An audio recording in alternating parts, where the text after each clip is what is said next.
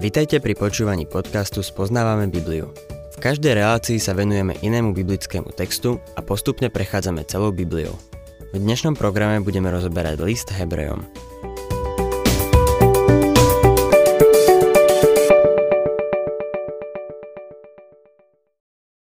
Milí poslucháči, dnes sa v epištole Hebrejom pozrieme na záver 4. kapitoly.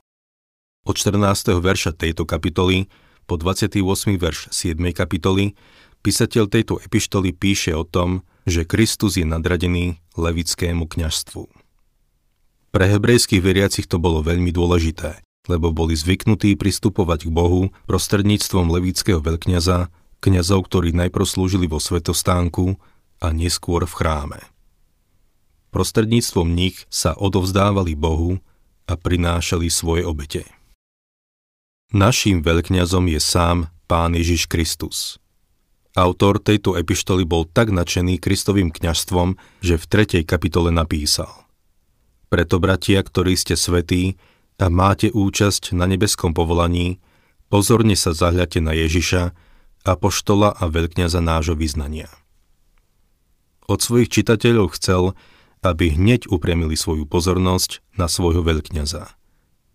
Do veľkej miery toto bude témou zvyšku tejto epištoly. Samozrejme, takisto budeme vidieť aplikáciu tejto veľkej pravdy. Hebrejom 4. kapitola, 14. verš. Keďže máme vznešeného veľkňaza, ktorý prenikol nebesia, Ježiša Božieho Syna, držme sa vyznania. Kristus je náš veľkňaz. Naše uvažovanie o kňazovi do veľkej miery ovplyvňuje pohanská predstava o kňazstve. Pohanský kňaz v skutočnosti zabraňoval prístupu k Bohu. Vyhlasoval o sebe, že má nejaké mystické schopnosti, ktoré sú nevyhnutné k tomu, aby priviedli človeka k Bohu. Človek musel ísť cez tohto kňaza, aby tvrdil, že má takýto osobitný prístup. Takéto niečo popiera dokonané dielo Krista a všeobecné kňazstvo veriacich. Na všeobecné kňazstvo, čiže kňazstvo všetkých veriacich, kládol veľký dôraz Ján Kalvín. Všetci potrebujeme kňaza. Máme ich nedostatok. Všetci potrebujeme pomoc a všetci máme svoje problémy. Jób si v 9. kapitole 33. verši vylieval srdce. Niet toho, kto by medzi nami rozhodol, kto by na oboch svoju ruku položil. Jób túžil po niekom, kto by bol prostredníkom medzi ním a Bohom. Túžil po niekom, kto by jednou rukou chytil Jóba, druhou Boha a dal by ich dokopy. Kristus je tým prostredníkom, tým kňazom, cez ktorého každý veriaci má osobný prístup k Bohu. Keďže máme vznešeného veľkňaza, ktorý prenikol nebesia, Ježiša Božieho Syna. Dovolte mi hneď vysvetliť, že Pán Ježiš Kristus nebol kňazom, keď bol tu na zemi. Jediná zmienka v písme o tom, že by kedy priniesol nejakú obeť, samozrejme on sám nepotreboval prinášať obete, bola vtedy, keď Šimonovi Petrovi povedal, aby chytil rybu a vytiahol z jej úst peniaz na zaplatenie dane. Kňazi boli vyňatí z povinnosti platiť dane. A tak týmto dal jasne najavo, že tu na zemi nebol kňazom. Na to, aby bol niekto kňazom, sa musel narodiť ako potomok Árona z levítskeho kmeňa. Pán Ježiš bol z kmeňa Júdu. Nepochádzal z kňazského rodu. Pochádzal z kráľovského rodu. Na túto zem prišiel ako prorok, ktorý zastupuje Boha. Do neba sa vrátil ako kňaz, ktorý zastupuje nás pred Bohom. Kňazom sa stal, keď vstúpil do neba. Tu na zemi zomrel, aby nás spasil, a žije tam v nebi, aby našu spásu zachoval. Je pravda, že keď bol tu, obetoval sa za nás na kríži. A to je funkcia kňaza. Ale na to, aby nás mohol zastupovať ako kňaz, musel sa vrátiť do neba.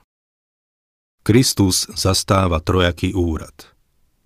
Pred 2000 rokmi, keď prišiel na túto zem, bol prorokom. To je minulosť. Dnes je kňazom, to je súčasnosť, a jedného dňa príde vládnuť ako kráľ. To je budúcnosť. zastáva všetky tieto tri úrady. Držme sa vyznania. Písateľ tejto epištoly nás vyzýva, vlastne nám prikazuje, aby sme sa držali vyznania. Všimnime si, že nehovorí držme sa spasenia. Nehovorí tu o spáse, ale o našom svedectve tu na zemi. Hovorí o našom žití pre Krista. Kristus tu zomrel, aby nás spasil, a žije tam hore, aby nás zachoval a umožnil nám vydávať dobré svedectvo. Niekto možno povie, nedokážem žiť kresťanský život. Nuž, mám pre teba novinu. To je pravda, že nedokážeš žiť kresťanský život. A Boh to od teba ani vôbec nežiada. Som rád, že to nežiada ani odo mňa, lebo som sa o to pokúsil a nešlo to.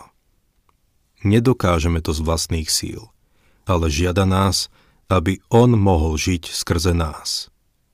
Žije tam v nebi, aby sme sa my tu na zemi vedeli držať svojho vyznania, svojho svedectva. Keď sa dostaneme k 11. kapitole, budeme prechádzať zoznamom hrdinov viery, z ktorého budeme vidieť, čo viera dokázala v živote ľudí všetkých dôb. Všetci tí v tom zozname mali dobré svedectvo. Vierou prinášali dobré svedectvo.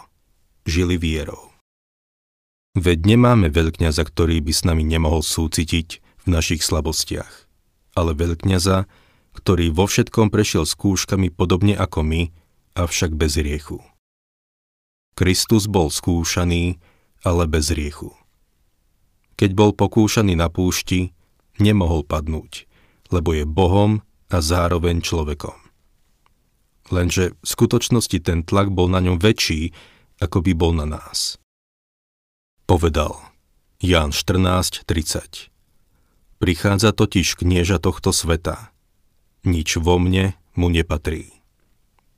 V nás Satan niečo nájde, ale v Ježišovi nenašiel nič. Skúsim to vysvetliť na jednom príklade. Čln, ktorý stojí na vode, vydrží iba určitý tlak. Ak by bol ten tlak príliš veľký, roztrhol by mu trup a do člna by sa dostala voda a tlak by poľavil. Tak je to aj s nami. Len čo sa podáme tlaku, tlak zmizne, lebo sme mu podľahli. Na Ježiša bol vyvíjaný taký tlak, aký si nevieme ani len predstaviť. Nikdy mu nepodľahol. Podobne aj nákladné vozne môžu prevážať náklad iba do určitej hmotnosti. Keď sa tá maximálna prípustná hmotnosť prekročí, ohne sa v chrbte. Prelomí sa v strede. Vzdá sa. Uniesie náklad iba do určitej miery. Tak je to aj s nami. Uniesieme len toľko a nie viac. Tá váha, ktorú Pán Ježiš Kristus musel niesť, to pokušenie, ktoré musel uniesť, bolo nekonečné. Bol skúšaný, ale bez hriechu. Prešiel skúškami a preto vie, ako sa cítime. Máme veľkňaza, ktorý nám rozumie. Do nejakej miery som vždy mal pocit, že Áronova smrť zasiahla izraelský národ viac ako Mojžišova smrť. Áron bol ich vznešený veľkňaz. Mnohí Izraeliti vyrastali spolu s Áronom, hrali sa s ním, keď bol ešte chlapec, a putoval s nimi po púšti. Kedykoľvek mohli za Áronom zájsť a povedať mu: Aha, Áron, urobil som niečo, čo som nemal. Priniesol som svoju obeť. A Áron mal s nimi súcit. Vedel presne, ako sa cítili. Ale viem si predstaviť, že keď Áron zomrel, kladli si otázku, či ten nový kňaz, Áronov syn, im bude rozumieť. Bude mať s nimi súcit. Bude im vedieť pomôcť. Máme vznešeného veľkňaza, ktorý je vždy k dispozícii a ktorý nám rozumie. Nerozumie nám iba teoreticky, lebo tu na zemi prešiel skúškami. Súcití s nami v našich slabostiach. Vedel, čo je to hladovať. Vedel, čo je to smútiť. Ježiš plakal. Súcití s nami v našich slabostiach, ale bez hriechu. 16. verš. Pristúpme teda s dôverou k trónu milosti, aby sme dosiahli milosrdenstvo a našli milosť a pomoc v pravý čas. Pristúpme teda s dôverou k trónu milosti. Musím povedať, že sa mi nikdy nepáčil preklad tohto slova s dôverou. Je v tom istá trúfalosť, prílišná istota. V gréčtine je to veľmi zaujímavé slovo, parezia. Naznačuje slobodu slova, ktorú si Aténčania tak vysoko cenili. Boli možno prví, ktorí mali pocit, že každý občan by mal mať slobodu slova. Pristúpme teda s dôverou, s veľkou slobodou k trónu milosti. S Pánom Ježišom Kristom sa môžeme zhovárať slobodne. Viem mu povedať veci, ktoré vám nepoviem. Rozumie mi, pozná moje slabosti a tak mu môžem o nich rovno povedať. Naučil som sa byť k nemu otvorený. Nepokúšam sa byť k nemu niečo ako kamoš. Prieči sa mi taký prístup. On je Boh a môžem k nemu pristupovať len v úcte a v uctievaní. Ale môžem sa s ním slobodne rozprávať, lebo je aj človek. Je Boh, ale je aj človek a tak môžem k nemu pristupovať s veľkou slobodou. Môžem mu povedať, čo mám na srdci. Môžem mu otvoriť svoje srdce.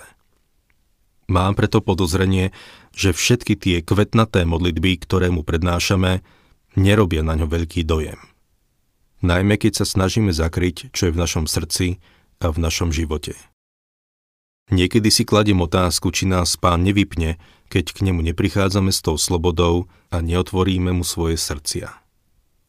To je jeden z dôvodov, prečo naše modlitebné stretnutia sa míňajú účinku. Sme k nemu zdržanliví, bez otvorenosti a úprimnosti.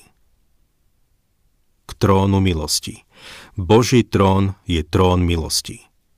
To, čo bolo predtým súdny stolec, je teraz ľutovnica.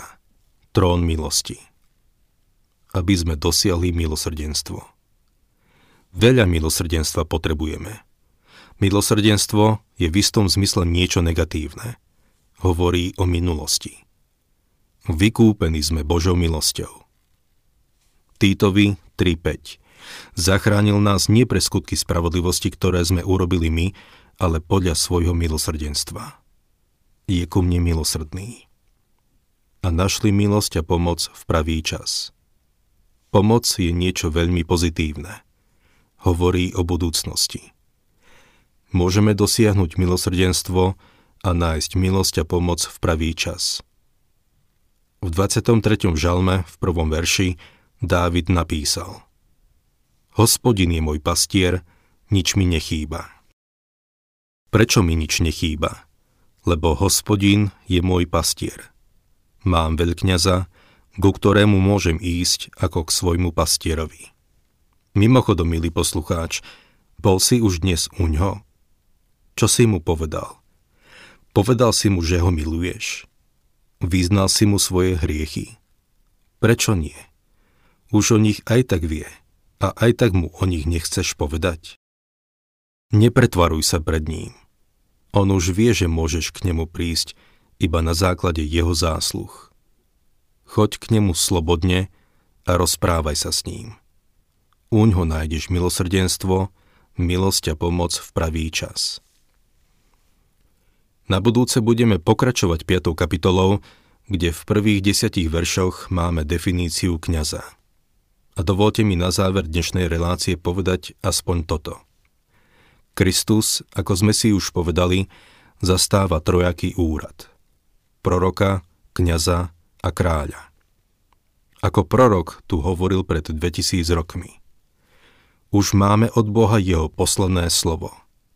Všetko, čo zamýšľal povedať, povedal v Kristovi. On je Božie slovo. Dnes je naším kňazom. Je kňazom pre súčasnú generáciu. A jedného dňa príde ako kráľ.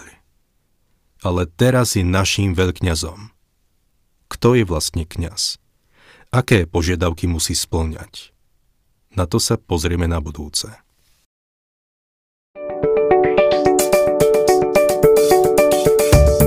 Ak sa vám páči program Spoznávame Bibliu, budeme radi, ak ho odporúčite svojim známym a dáte like, alebo nás začnete sledovať na facebookovej stránke Spoznávame Bibliu. A ak vás niečo oslovilo alebo zaujalo, napíšte nám cez Facebook alebo na adresu spoznavame.bibliu@gmail.com.